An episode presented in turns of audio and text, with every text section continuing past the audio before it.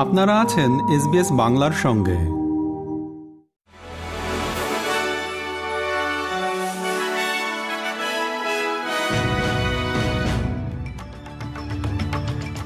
SBS Bangla. আজকে শীর্ষ খবরে সবাইকে আমন্ত্রণ জানাচ্ছি আমি শাহান আলম। আজ বৃহস্পতিবার একুশ ডিসেম্বর দু হাজার তেইশ সাল। প্রথমেই অস্ট্রেলিয়ার খবর। উত্তর কুইন্সল্যান্ডে বড় ধরনের বন্যার পর প্রায় চোদ্দশো বাড়ি ক্ষতিগ্রস্ত হয়েছে এবং এখনও প্রায় পঁয়ত্রিশশো বাড়ি বিদ্যুৎবিহীন অবস্থায় রয়েছে। প্রধানমন্ত্রী অ্যান্থনি আলবানিজি ও স্টেটের প্রিমিয়ার স্টিভেন মাইলসের আজ দুর্যোগপূর্ণ অঞ্চল পরিদর্শন করতে ওই এলাকায় যাওয়ার কথা রয়েছে। অ্যাডিলেডের একটি ব্যবসা প্রতিষ্ঠানে অপরিচিত ব্যক্তির ছুরিকাঘাতে একজন মহিলা নিহত হয়েছেন এবং অন্য একজনকে হাসপাতালে ভর্তি করা হয়েছে। পুলিশ বলছে, শহরের দক্ষিণ পশ্চিমে প্লেমটন এলাকায় ওই দুই নারীকে এক ব্যক্তি ছুরিকাঘাত করেছিল, যাকে তারা চিনত না। এ ঘটনায় ৩০ বছর বয়সী এক ব্যক্তিকে গ্রেফতার করা হয়েছে এবং তার বিরুদ্ধে হত্যার অভিযোগ আনা হবে বলে ধারণা করা হচ্ছে।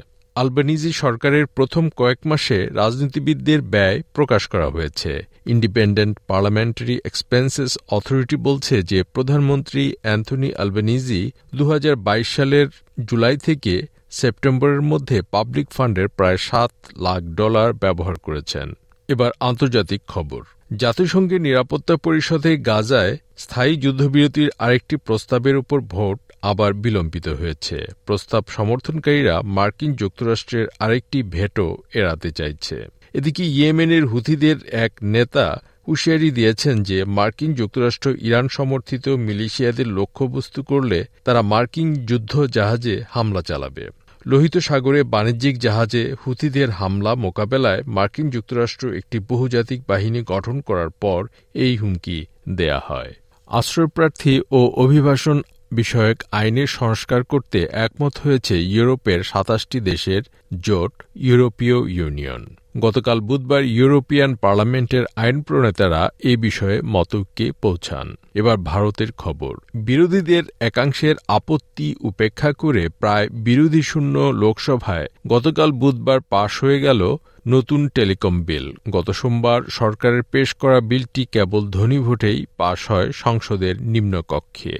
বিরোধীদের একাংশের অভিযোগ এই আইনে জাতীয় নিরাপত্তার নাম করে যে কোনো সংস্থার টেলিযোগাযোগ পরিষেবার নিয়ন্ত্রণ হাতে নেয়ার বিপুল ক্ষমতা দেওয়া হয়েছে কেন্দ্রীয় সরকারকে। খবর, আনন্দবাজার পত্রিকার।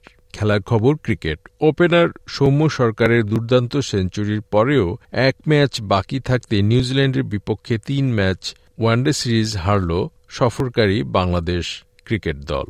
গতকাল সিরিজের দ্বিতীয় ওয়ানডেতে নিউজিল্যান্ডের কাছে সাত উইকেটে হেরেছে টাইগাররা।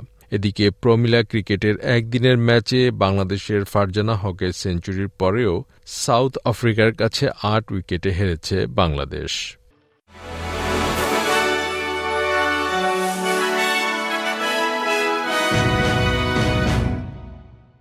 শ্রোতা বন্ধুরা, এই ছিল আমাদের আজকের শীর্ষ খবর। এসবিএস বাংলার প্রতিদিনের সংবাদ নিয়ে আমাদের আরও পডকাস্ট শুনতে ভিজিট করুন SBS dot com dot A U slash Bangla. আপনাদের সাথে ছিলাম আমি শাহান আলম। সবাইকে শুভকামনা। এরকম স্টোরি আরও শুনতে চান, শুনুন Apple podcast Google podcast Spotify কিংবা যেখান থেকেই আপনি আপনার পডকাস্ট সংগ্রহ করেন।